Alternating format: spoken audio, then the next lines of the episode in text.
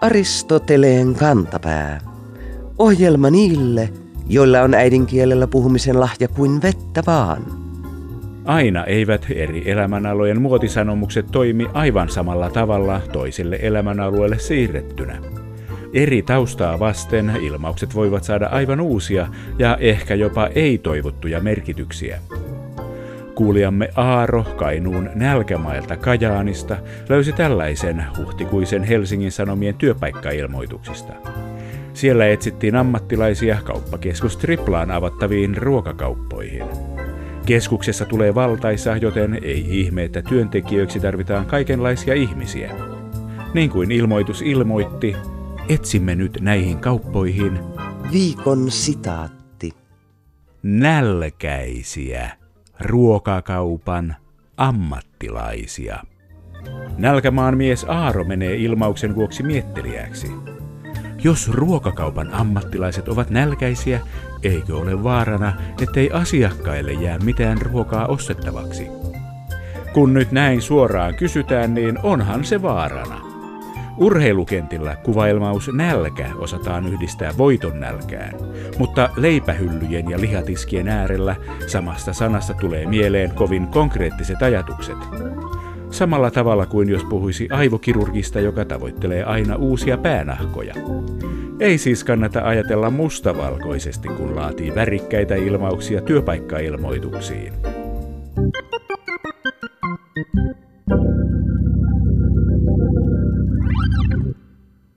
Vuonna tuhatseitsemänsataakuusikymmentäyhdeksän nähtiin maanpinnalla Venus-planeetan ylikulku.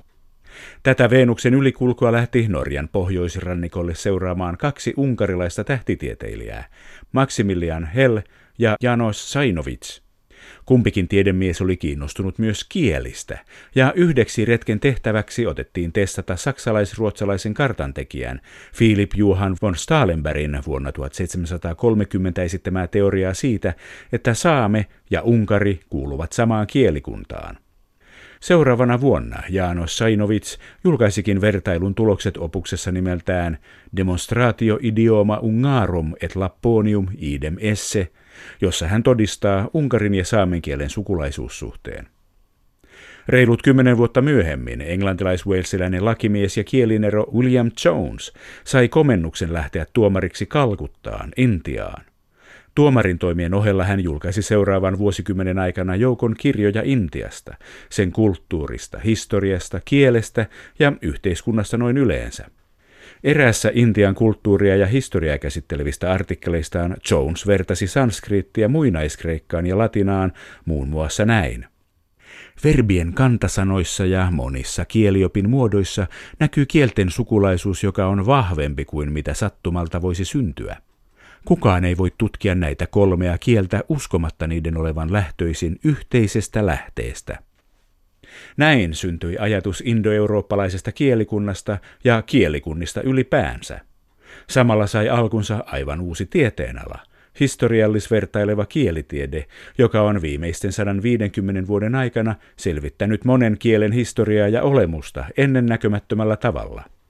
Tänään kysymme, mistä Espanjan pohjoisosissa puhuttava kieli baski on kotoisin. Miltä baski kuulostaa? Onko se kuoleva kieli? Emeritusprofessori Timo Riiho kertoo.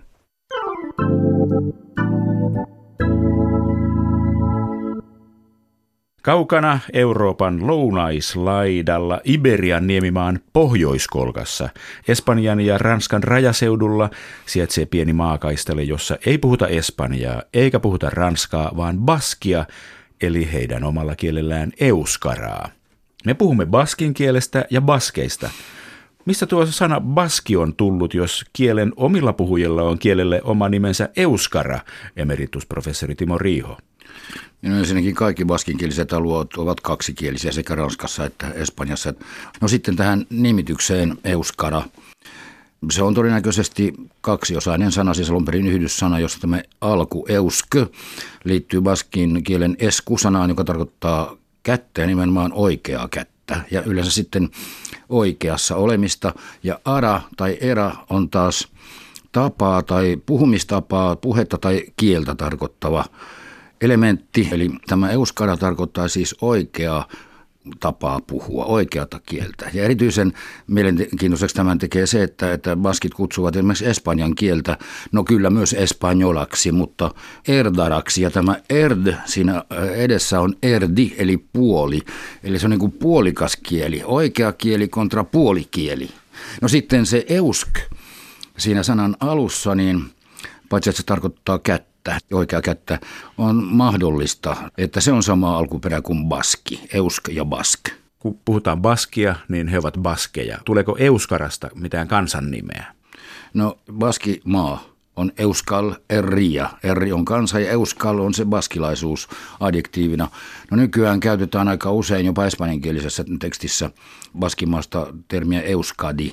Ja se on uudissana, joka Sabino Arana, joka oli näitä baskinkielen yhtenäisyysprosessin edelläkävijöitä, niin kansallismielinen kristillisdemokraatti, hän loi suuren määrän uudissanoja, ja tämä euskadi on yksi niistä uudissanoista.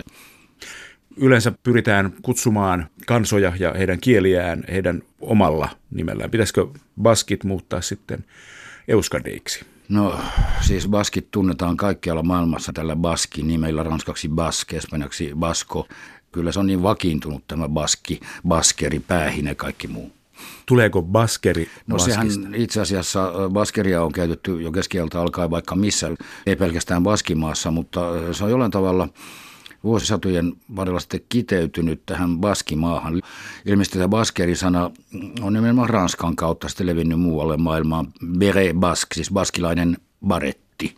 Baskin kielessähän baskerin nimellä ei ole mitään tekemistä tämän baskin kanssa, vaan se on, se on taas latinaista alkuperää. Kaput, pääsanan johdannainen, siis yksinkertaisesti päähine, chapela, on baskiksi baskeri. Sitten nämä itsenäisyysmieliset separatistit, niin heillä se on tämmöisen poliittisen kananoton merkkinä. Mutta alun perin se oli nimenomaan kalastajien ja paimenten päähine sen takia, että sen saa tietyllä ruuviliikkeellä käännetyksi päähän, niin ettei kovakaan tuuli vie sitä pois. Jos se pitää sadetta, se on lämmin, niin se on kaikin puolin tähän baskimaan erikoiseen, hyvin sateeseen ja tuuliseen kosteaan ilmaan sopiva päähine. Että sen takia se on perinteinen päähine, mutta eipä juuri nuoriso käytä sitä. No, miten sanotaan baskiksi eli euskaraksi hyvää päivää, mitä kuuluu? Egunon sermodus. Entä minun nimeni on Timo? Nireisena Timoda tai ni Timo detsennais. Mutta normaali on ni Timonais. Hyvä. Nireisena da Pasi. Menikö tämä Google-kääntäjän versio oikein? Minun nimeni on Pasi. Se meni muuten oikein, mutta sanajärjestys on väärä. Siis se verbi, tämä da, pitäisi olla lopussa. Nireisena Pasi da. Se on erityinen ja hyvin tyypillinen piirre baskin kielessä, että se on S O V-kieli, subjekti, objekti, verbi, vähän niin kuin latinakin, että, että verbi on aina lopussa silloin, kun se on mahdollista. Ei se ole mikään absoluuttinen sääntö, mutta se on hyvin vahva tendenssi. Samalla tavalla kuin latina. Onko baskin kieli sitten sukua latinalle, emeritusprofessori Timo Riiho? Ei se ole sukua millekään maailmankielellä. Kun minulta on kysytty tätä samaa asiaa satoja kertoja, niin olen vastannut siihen aina sanomalla, että jo Aatami ja Eeva asui siellä baskimaassa ja puhu sitä baskia. Se on nimittäin ainakin ihan itsestään selvää, että ei tiedetä baskien koskaan tulleen sinne mistään. Ja sekin on selvää, että se ei ole ainakaan todistettavasti sukua millekään maailmankielelle. Se ei ole siis missään tapauksessa romaaninen eikä edes indoeurooppalainen kieli. Se on selvästi, se rakenteesta voidaan päätellä tämä.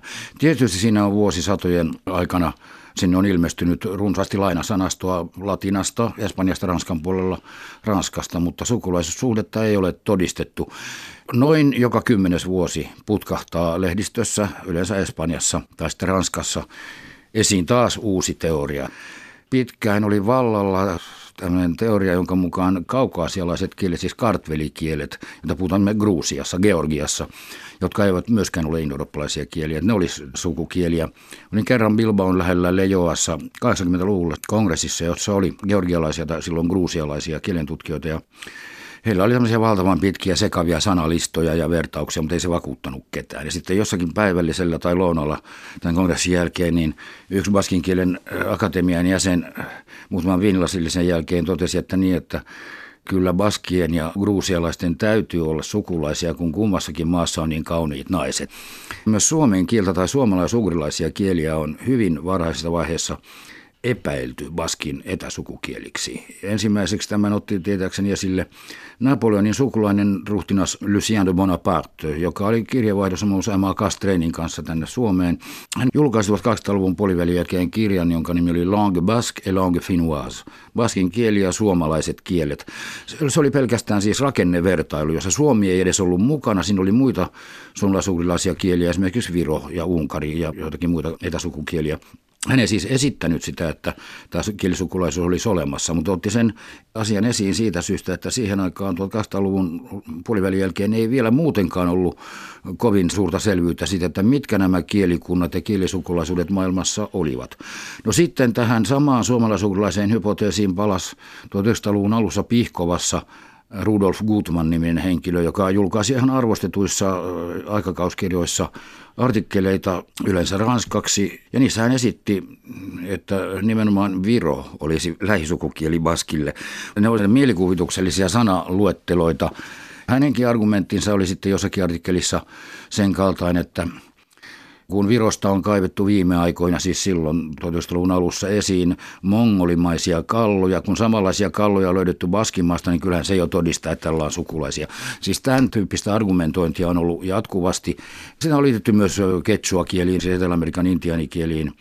Ja viimeksi yhdeksänkymmentäluvulla, ja se oli jo vakavampi yritys, joka kyllä Suomessakin täysin nonsaleerattiin, Michel Morvan-niminen ranskalainen tutkija väitteli tohtoriksi Toulousessa, ja hän tuli sitten siihen kryptiseen lopputulokseen, että baski on sukua uralilaisille kielille olematta uralilainen kieli.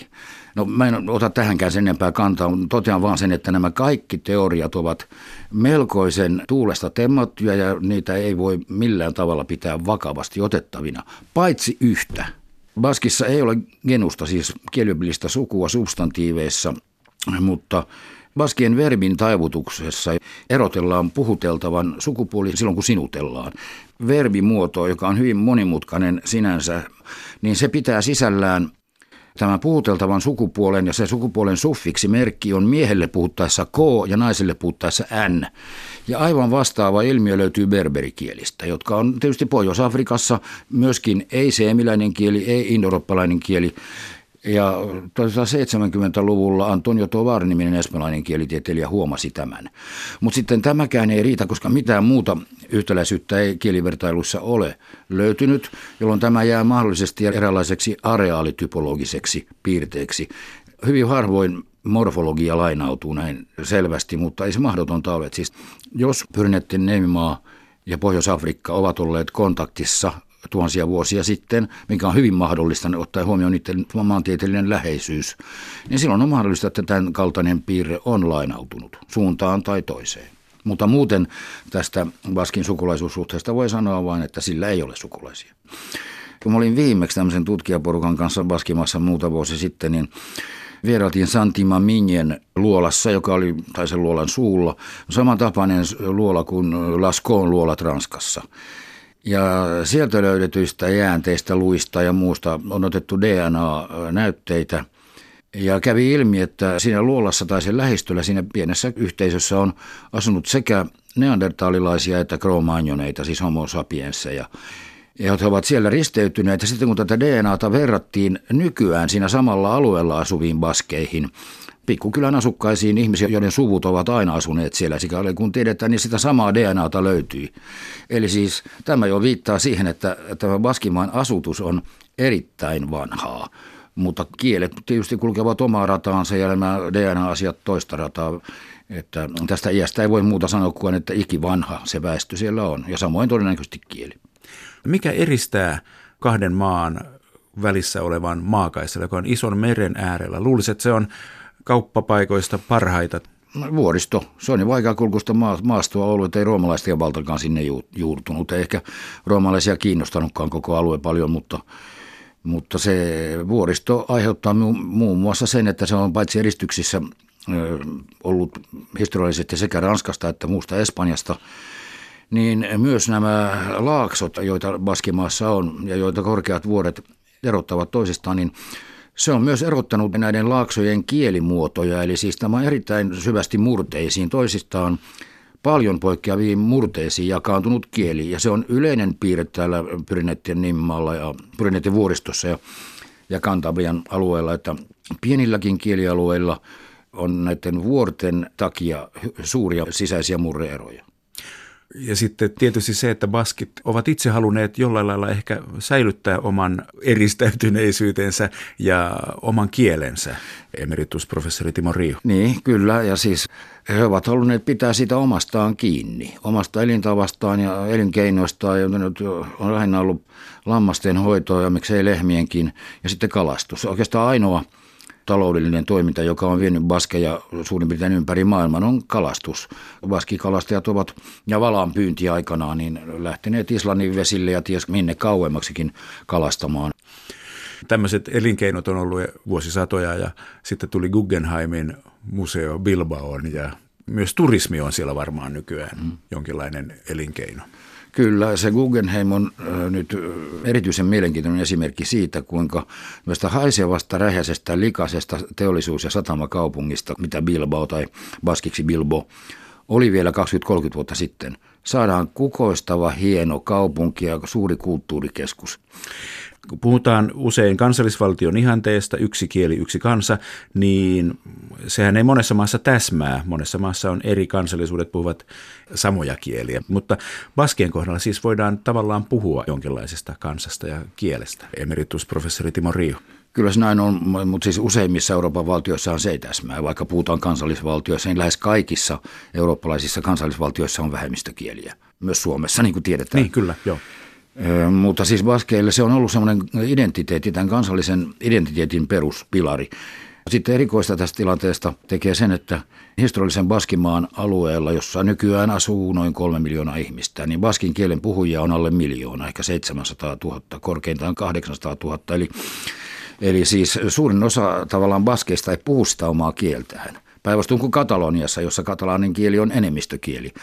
Ja tämä tarkoittaa taas sitä, että on muitakin baskilaisuuteen liittyviä piirteitä, jotka määrittävät sitä baskilaisuutta. Perinteiset urheilulajit, pelota baska, musiikki, soittimet, no sitten nämä elintavat, lampaanhoito. Heillä on oma koira rotunsakin, Euskal Ardi Txakurra, baski pyrenneiden paimenkoiran tapainen. Musiikki on ehkä se, josta se kaikkein parhaiten ulkopuoliselle käy selväksi. Jos kuunnellaan baskilaista musiikkia, perinteistä musiikkia, tai sitten tämmöistä nyt kuusikymmentä-, seitsemänkymmentä-, kahdeksankymmentäluvulla ilmestynyttä trubaduuritapaista musiikkia, jolla usein on myös poliittinen sisältö ollut, niin tämmöinen allegoria muodossa, niin sehän kuulostaa hyvin melankooliselta, ehkä surulliseltakin, nostalgiselta, joltakin täysin epäespanjalaiselta. Siinä ei ole mitään tämmöistä flamenkomaista rytmiä tai iloisuutta, vaan se baskien melankolia ja tavallaan sisäänpäin kääntyneisyys ilmenee tästä musiikista. Aristoteleen kantapään yleisön osasto. Brexit puhuttaa. Uusin käänne Britannian todennäköisesti lokakuussa toteutuvassa E U-erossa on pääministeri Boris Johnsonin päätös jäädyttää parlamentin toiminta viideksi viikoksi ennen eroa. Opposition mukaan Johnsonin ilmeinen tarkoitus on estää parlamenttia sotkemasta hallituksen Brexit-suunnitelmia. Näin selkeästi Helsingin Sanomien toimittaja selostaa konfliktin pääpiirteet. Koska lukijoille halutaan välittää kiistasta myös jotain autenttista, käytetään artikkelissa sitaattia. Vaikka se olisi miten kuorrutettu, sokaisevan ilmeinen tarkoitus on keskeyttää parlamentin keskustelu Brexitistä, puhemies John Bercowin kerrotaan sanoneen. Aristoteleen kantapään Facebook-ryhmän jäsen Ossi moittii käännöstä.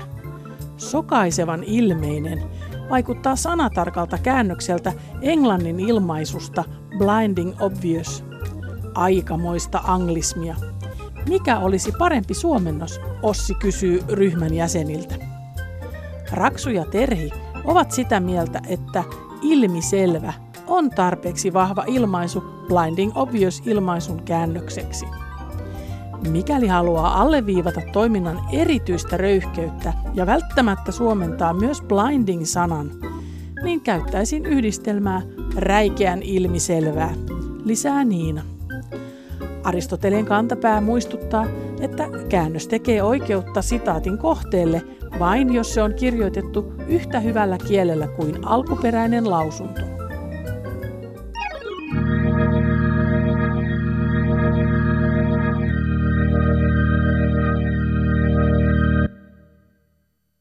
Koulujen ja muiden julkisten rakennusten sisäilmaongelmat saavat sekaisin niin oireista kärsivät ihmiset omaisineen kuin kuntien rakennusmestarit, terveystarkastajat ja viimein myös asiasta kirjoittavat lehtien toimittajat.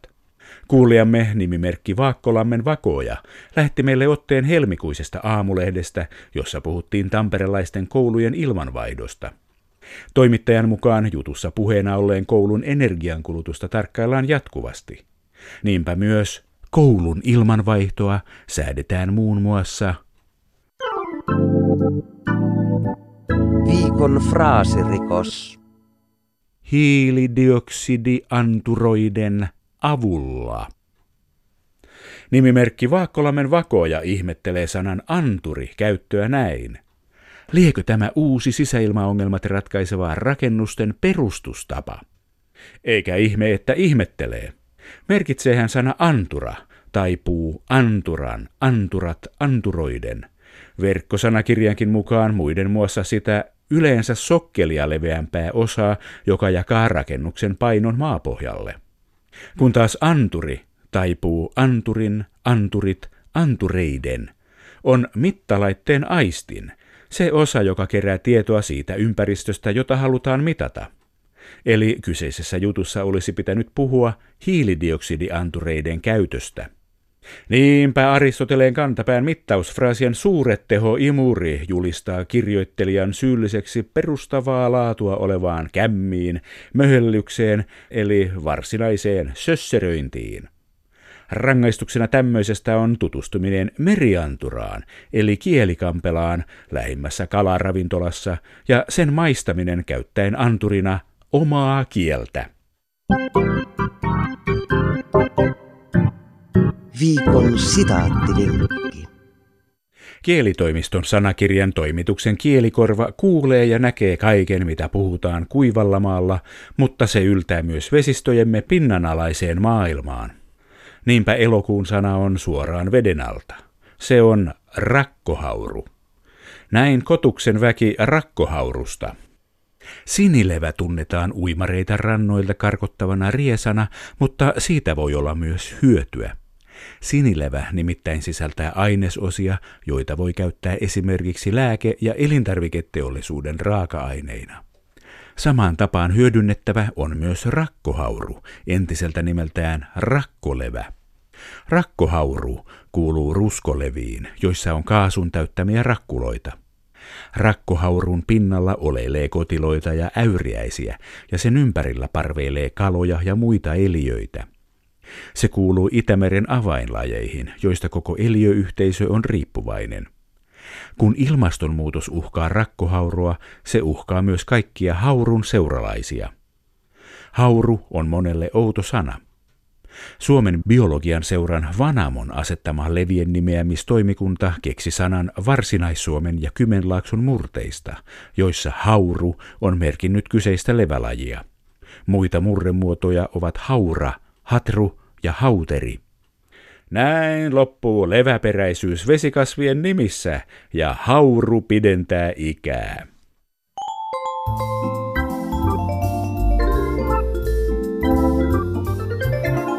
Kerro Aristoteleen kantapäälle, mikä särähtää kielikorvassasi. Tee se internetissä osoitteessa www piste yle radio yksi piste fi kautta Aristoteles. Tai lähetä postikortti P L viisikymmentäkahdeksan nolla nolla nolla kaksikymmentäneljä Yle. Aristoteleen kantapää selvittää, mistä kenkä puristaa.